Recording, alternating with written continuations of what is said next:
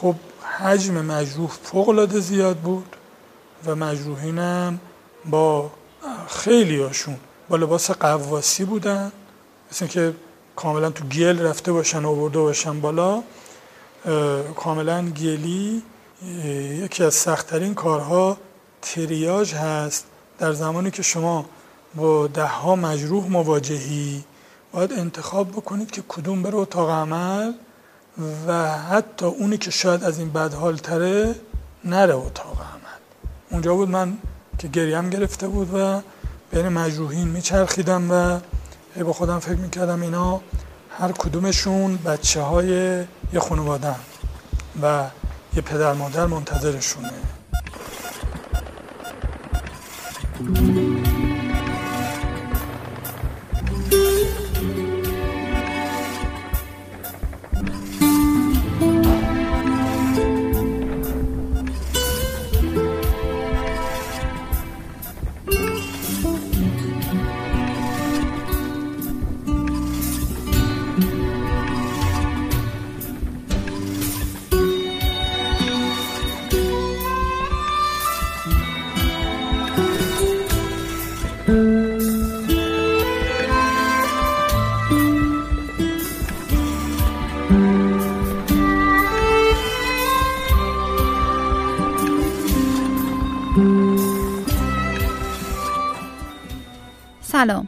من حمیده تاهری هستم و شما اولین قسمت از پادکست به سوی قاف رو میشنوید.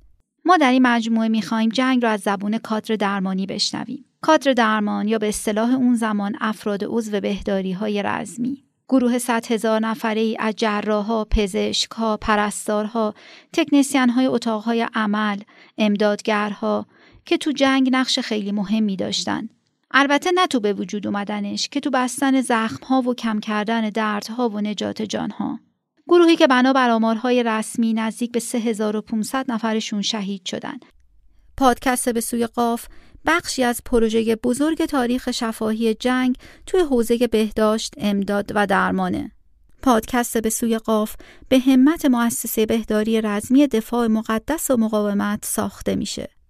در قسمت اول این مجموعه شما روایت دکتر محمد رضا زفرقندی رو میشنوید. کربلای چهار عملیاتی بود که خاطره بد برای ما گذاشت. علتش هم که خاطره بد بود این بود که حالا بعدا آقای محسن رضایی و فرمانده های جنگ گفتن. فکر کرده بودن فرمانده های جنگ. حالا شاید هم درست یا غلطشو نمی‌دونم. از زمان تیم استراری بالاخره هر کی می‌رفت خانوادهش میفهمیدن و ممکن بود که منتشر بشه عملیات لو بره ما رو به کربلای چهار بردن کرمونشاه با یه پرواز. یکی دو روز هم اونجا تو کرمونشاه بودیم. خیلی هم ما رو چرخوندن. حتی مثلا هتل مثلا بردن اینا. اینا بعدا گفتن دیگه که می‌خواستن اونا فکر کنن که ما عملیاتمون در غرب تیم استراری رو بردیم غرب. بعد شب پس فرده اون روزی که ما رو بردن اونجا شب ما رو سوار هواپیما کردن بردن جنوب اهواز. تو خیلی از فیلم های جنگی صحنه های بیمارستان و پزشک و پرستار و مجروح هست. صحنه های از ردیف برانکارت ها و تخت های کنار هم چیده شده. توی سالن های شلوغ و آمبولانس های خاکی و داغونی که از زیر آتش میگذرند تصویرهایی از چادرهای امداد که زیر آتش و خاکستر جنگ میلرزند. اما راستش صحنه هایی که تو این جلسات ثبت تاریخ شفاهی بهداری جنگ شنیدم و برام تصویر شد خیلی واقعی تر و قدرتمندتر بودن.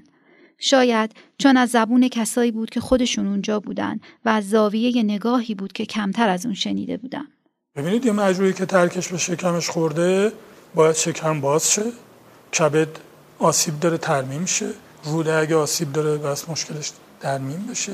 یعنی نمیشه کارو نصف نیمه رها کرد. من تازه فکر مثلا اینجا خدمات اولیه می‌دادید بعد میفرستید نه به هیچ وجه. اونجا کار کامل. اتاق عمل خوشبختانه. با همت بهداری رزمی. واقعا ما هیچی کم بود نداشتیم. دستگاه بیهوشی اتاق عمل حالا کوچیک و جمع و جور و و قوسی به قول معروف منحنی و فضاها اینجوری بود. ولی لحاظ امکانات اتاق عمل دستگاه بیهوشی تو اینا هر کاری که در شهر می‌شد کرد اونجا می‌شد کرد قبل از این گفتگو و این پادکست درباره عملیات کربلای چهار از دکتر زیاد شنیده بودم عملیات معروف و پرسر و صدایی که سوم دی ماه 1365 و با هدف گرفتن بسره شروع شد و اینطوری برنامه ریزی شده بود که قواس ها باید قبل از عملیات از رودخونه اروند عبور می‌کردند.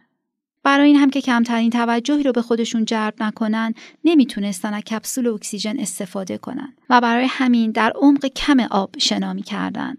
اما یه دفعه همه جا روشن میشه. عراقی ها روی آب منور میریزن و همه جا رو به رگبار میبندن و خیلی از ها شهید میشن.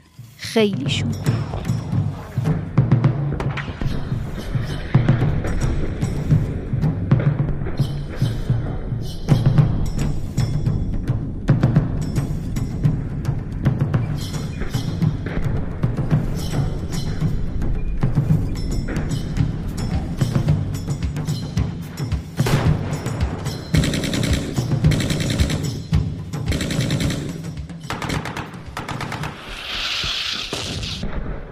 من اولین جبهه که رفتم انترن بودم. سال 61 منطقه فکه بود. اسم عملیات و الفجر مقدماتی بود. و من با یکی از دوستانم که اسمش دکتر همایون عباسی بود هم کلاس بودیم با هم. اعلام کردن که خیلی نیاز هست و اینا ما انترن بودیم اون موقع. هنو رزیدنت هم نشده بودیم. با هم دیگه بلند شدیم و رفتیم منطقه فکه و می‌دونی فلانی ترکش خورده. تنش پر از ترکشه. گفتن اگر ترکشش حرکت کنه قطع نخاع میشه. انگار تازه دارم معنی بعضی از کلمه ها رو می‌فهمم. مثل اینکه ترکش فقط یک براده ریز آهنی تو جمله های کوتاه زمان جنگ نبوده. به این فکر می کنم که وقتی همین جمله های کوتاه و ساده و خبری رو می گفتیم چند نفر دست و دلشون به کار بود تا قبل از اینکه دیر بشه و ترکشی تکون بخوره بتونن جونی رو نجات بدن. ببینید مجروح جنگی خصوصیتی داره که فقط اصلا گلوله نیست که. عمده مجروحین جنگی بحثشون ترکش بود. ترکش یعنی یه مجروح در آن واحد ممکنه که ده تا ترکش داشته باشه تو بدنش. دست ترکش خورده سر خورده فک خورده پا خورده شکم. یعنی اصلا سختی مجروحین جنگی اینه که شما با ترکش های متعدد و مدل های نامتعارف آسیب مواجه هستید دکتر محمد رضا زفرقندی دی ماه 1337 تو تهران به دنیا میاد و در حال حاضر یکی از با تجربه ترین و شناخته شده ترین جراحان عروقه. وقتی جنگ شروع شد دکتر دانشجوی سال آخر پزشکی بود و وقتی جنگ تموم شد جراحی سرشناس و متبهر. دکتر زفرقندی یکی از پایه‌گذاران تیم‌های اضطراری دانشگاه تهران هم بودند. تیمی که به خاطر سرعت عملشون به اونها ساک به دستها می‌گفتن ما که تیم اضطراری بودیم 90 درصد حضورمون در جبهه زمان عملیات 90 درصد. 10 درصد هم چرا غیر از عملیات هم بودیم. ولی همزمان از کادر پزشکی متخصصین دیگه یا پزشکای عمومی یک سال یک ماه یک ماهه بله می‌رفتن و به صورت غیر طرح یک ماه داوطلبی هم می‌رفتن. ببینید مثلا من مثال بزنم از دانشگاه ما چه آقا چه خانم.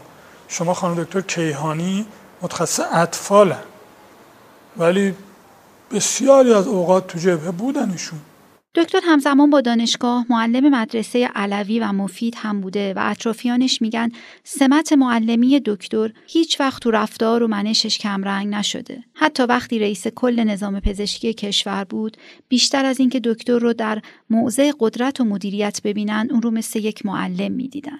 گفتید اولین بار من اولین بار که انترن بودم معلم هم بودم بچه های مدرسه اصرار داشتن که بیان جبهه اون بزرگتراشون رو من ساماندهی کردم با جهاد سازندگی هم هماهنگ کردیم. رفتیم برای سمپاشی سنگرا تو غرب. یه در 15 تا از شاگردای مدرسه که سال آخر مثلا بودن چهار نظری مثلا بودن. علاقه داشتن و اصرار داشتن با ما هماهنگ شدن و یکیش همین آقای دکتر صادق نیتی که الان رئیس بیمارستان امام خمینیه. بله بله. ایشون بود مثلا حالا موقع خیلی هم قد کوتاهی داشت عکسشو دارم همون موقع رو من یادم اولین بار ما این بچه ها رو بردیم اونجا برای منطقه غرب تو سنگرا مثلا حشرات و اغرب و این چیزا خیلی زیاد بود دکتر هشت سال جنگ رو یه چالش پیچیده و دردناک می‌دونه. اون از صحنه هایی حرف می‌زنه که شاید هنوز هم منطق عقلی و علمی نداشته باشن ولی جلوی چشماش اتفاق افتادن. مثل مجروح که خیلی درد میکشیدند. اما آروم بودند ذکر می‌گفتند و قرآن میخوندند. یا مجروحهایی که به خاطر شک ناشی از خونریزی بیتابی و بیقراری می‌کردند. اما از هیچ کدومشون نمیشنیده که بگم به من زودتر رسیدگی کن. دکتر حتی از درمان مجروحین عراقی میگه که ملیتشون و حتی اینکه دشمن ما بودن تأثیری روی کار درمون اونها نداشته. بارها توی صحبتی که با هم داشتیم پیش می اومد که غم سنگینی توی صداشون می نشست. یکی از اون بارها زمانی بود که دکتر از یکی از دانش آموزانش می گفت. عملیات همین برفج چهار توی اورژانس صحرایی بودیم بعد اومدن گفتن که توی خط مقدم بالای یعنی در تپه مشرف به پنجوین عراق مجروحین و بیماران. هم مجروح داشتیم هم مثلا تو خط مقدم جوونا غذا بهشون درست نرسیده بود یا هرچی دچار اسهال و استفراغ و عوارض گوارشی و اینا می شدن اینا بود. و خب نمی‌تونستن منتقلشون کنن عقب. احتیاج به خلاصه کمک دارن. من بلند شدم دو نفر دیگه رفتیم سوار جیپ شدیم. رفتیم رسیدیم پای تپه. یکی از شاگرده مدرسه پای تپه. تپه های سب درخت های بلوط جنگل بود اونجا. اسمش بود محمد باقر فیازی دانش آموز اون موقع سوم نظری بود. بهش گفتم اینجا چیکار می‌کنی? خیلی بچه شوخ خیلی با صفا. من یه انگشتر عقیق دستم بود همیشه دستم بود. اون گفت که سر کلاس هم گاهی می‌گفت اینجا به من گفت. گفت آقای دکتر ما به من آقای دکتر نمی‌گفتن می‌گفتن آقای زفرغندی چون معلم بودیم موقع. آقای زفرغندی اگه رفتی بالا شهید شدی وصیت کنی انگشتر تو بدم به من. منم یادم اینجوری زدم پس کلش. گفتم که زبون تو گاز بگیر چرا؟ شوخی می‌کردیم باش. بعد عملیات ولفجر چهار که دکتر از اون صحبت می‌کنه یکی از عملیات های مهم و البته دردناک جنگه. ولفجر چهار تو مهر آبان 1362 به مدت 33 روز انجام شد. مهم بودنش به این خاطره که نیروهای ایرانی وارد خاک عراق شدن. شهر و پادگانهای پنجوین و گرمک در خاک عراق رو گرفتن و 13 شهر و روستای عراقی رو به تسلط خودشون در آوردن. اما دردناک بودنش رو از زبان خود دکتر بشنویم ایشون بعد که من برگشتم اون عملیات تو همون عملیات پاش قطع شد بعد من کارهای پاش رو انجام می‌دادم. پانسمان و اینا. با پای قطع یه عملیات دیگه ای رفت چه به فکر می‌کنم عملیات کربلای پنج بود حالا. شهید شد. با پای مصنوعی.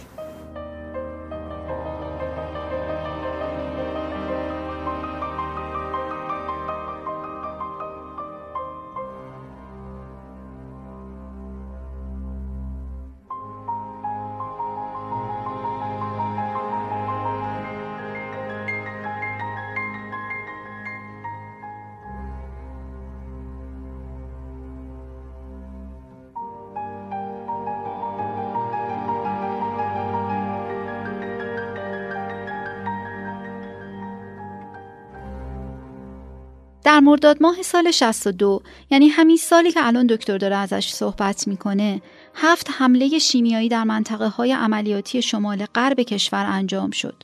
میگن دود قلیزی همه جای منطقه پخش شد و ذرات ریزی روی زمین تجهیزات و نیروها نشست و بوی تندی شبیه سیر همه جا رو گرفت. هنوز کسی نمی‌دونست که دقیقا چه اتفاقی افتاده. تا اینکه کسانی که تو اون منطقه بودن دچار قرمزی و سوزش چشم و بعد هم استفراغهای شدید شدن. این علائم اما دیگه خبر از حمله شیمیایی می‌داد که با وجود کنوانسیون های منع استفاده از سلاح های شیمیایی و اعتراض هایی که به مجامع بین المللی شده بود توسط عراق داشت انجام می‌شد. نه بر ضد نیروهای نظامی که خیلی واضح با هدف کشتن مردم عادی و معمولی.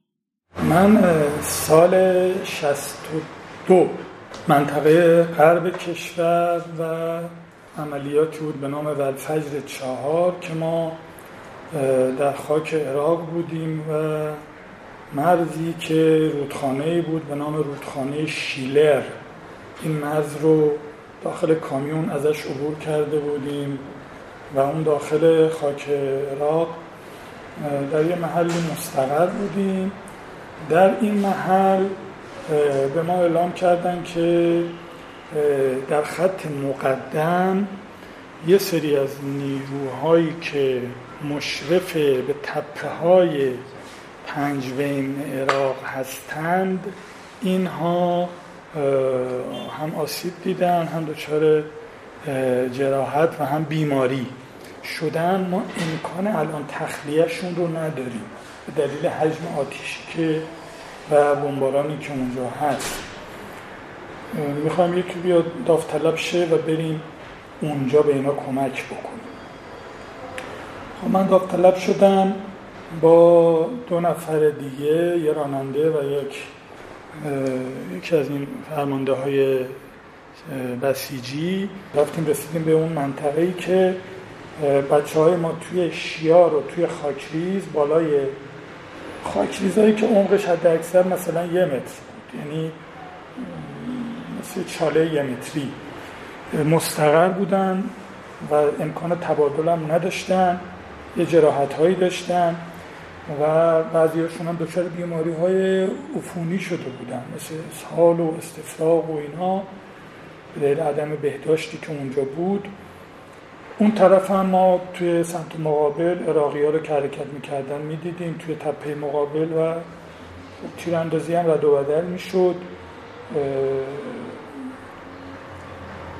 توی مسیرم خب مجروحین زیاد توی این اتفاقی می‌رفتیم و شهدای زیادی رو زمین بودند.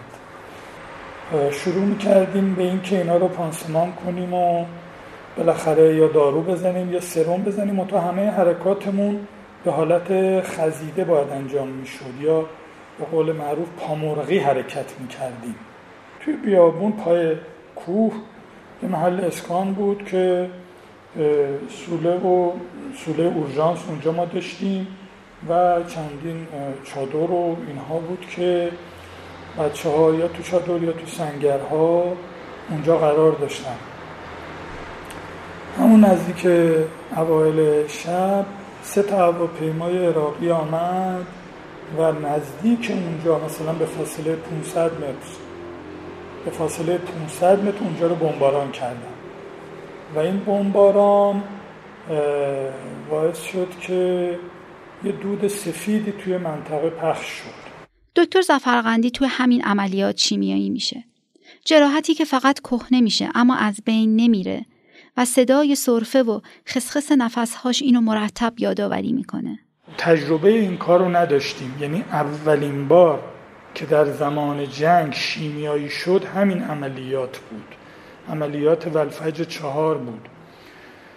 ولی از چیزهایی که خونده بودیم و شنیده بودیم در مورد شیمیایی بوی سیری که احساس می‌شد و بعد از یه مدت آبریزش از چشم و بینی و سردرد و و تهوع و استفراغ که ایجاد می‌شد. فهمیدیم که منطقه شیمیایی شده و بمباران شده. با اینکه اخبار جنگ ایران و عراق توی خبرگزاری های خارجی خیلی وقتا به صورت جانبدارانه منتشر می‌شد اما بمباران شیمیایی خصوصا توی مناطق غیر جنگی اتفاقی نبود که راحت بشه ازش چشم پوشی کرد. همون سالا تعدادی از روزنامه خارجی از مناطق جنگی دیدن کردن و تو گزارش هاشون خیلی سریح نوشتن که عراق از سلاح شیمیایی استفاده کرده. بچه ها من صحنه هاش یادمه دقیقا. مثلا استفراغ کرده بودن تازه شام خورده بودن. بعد دیگه استفراغ بعدی همش حال مثل اینکه دل و روده داره میاد بالا. وقتی متن این قسمت رو آماده می کردم با خودم فکر کردم بهتر نیست این قسمت ها رو حذف کنم. بهتر نیست تصویر سربازها و مردمی که توی بخاری از بوی سیر جونشون رو بالا می آوردند رو حذف کنم چون خیلی تلخ و دلخراشن. یاد فیلم هیچ وقت نگاه تو برنگردون میافتم. فایل صدای دکتر رو برمیگردونم و دوباره با دقت گوش می‌کنم. بچه ها من صحنه یادم دقیقا مثلا استفراغ کرده بودن تازه شام خورده بودن بعد دیگه استفراغ بعدی همش حال مثل اینکه دل و روده داره میاد بالا و خیلی صحنه های بعدی بود توی منطقه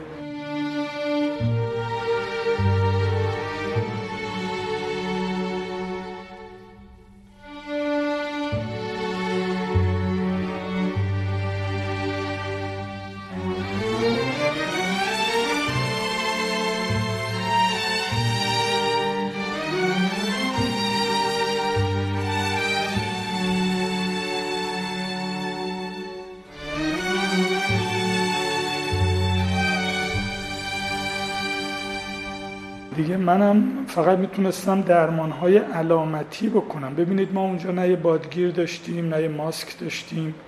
هیچ کدوم نبود این چیزا.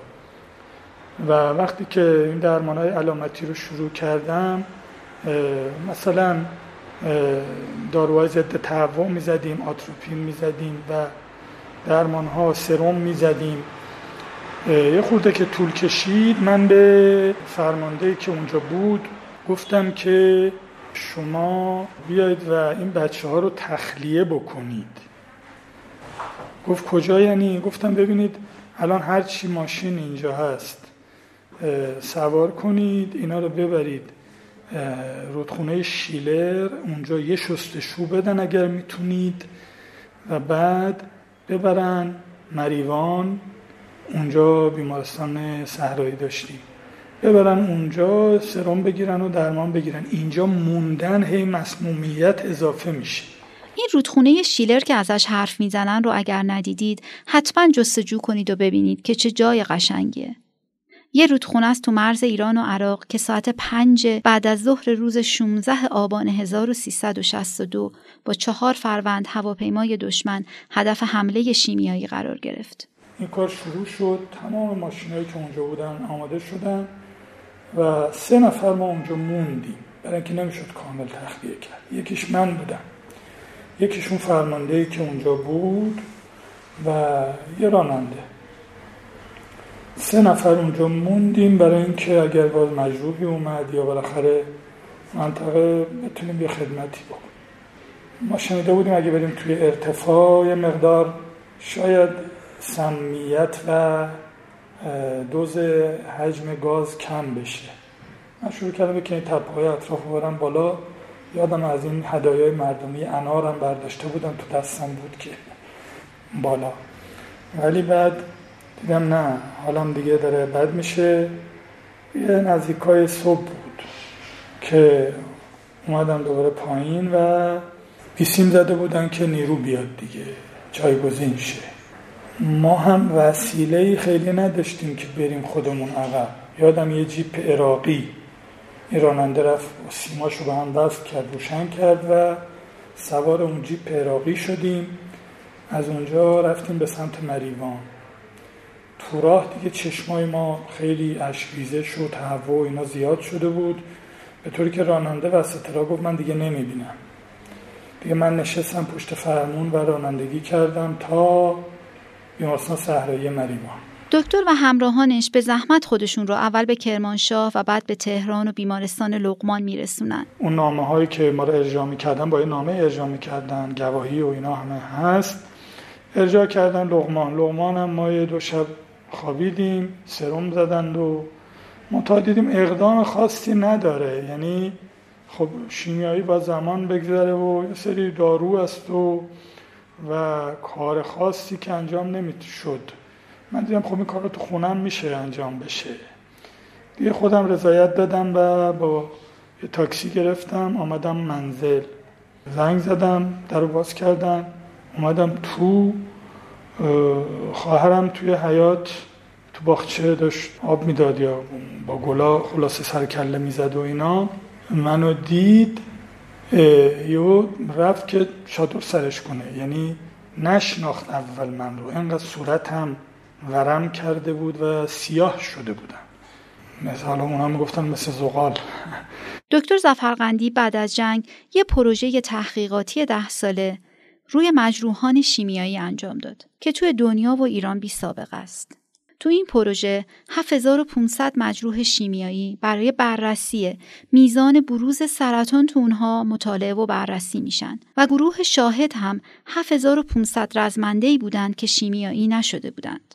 نتیجه نشون میده که میزان شیوع سرطان در گروه نمونه اول یعنی مجروحان شیمیایی به طور مشخصی بیشتره. نتایج این تحقیق در یکی از مجلات معتبر بین المللی منتشر شد و به گفته دکتر زفرقندی سندیه برای نشون دادن مظلومیت رزمنده های ایرانی. من تمام بدنم سوخته بود یعنی تاول زده بود. اول صورت و دستا و اینا بود. بعد بقیه بدن که ما حتی کاور نایلونی که نداشتیم اونجا این لباس معمولی بودیم لباس جبهی هم طولانی مدت هم ظاهرا تو بتونی کنید بله دیگه من از کردم من موندم اونجا. تا صبح خود بیشتر گرفتار شدیم از بقیه. مثلا دکتر شفایی اینا رو من زود رد کردم رفتم اونا.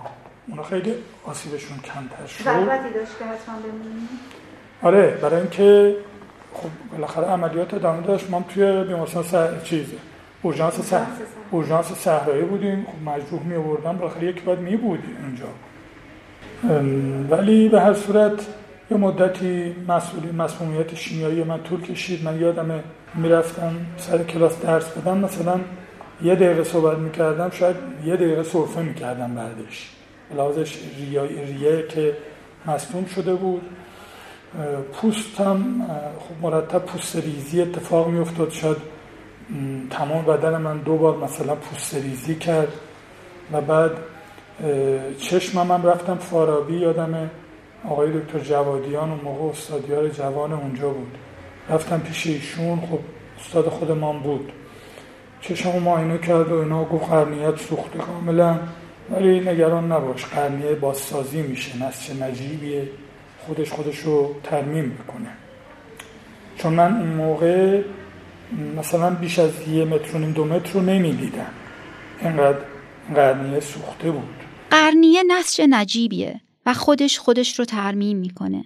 شاید این وصف حال خیلی از پزشکای جنگ هم باشه.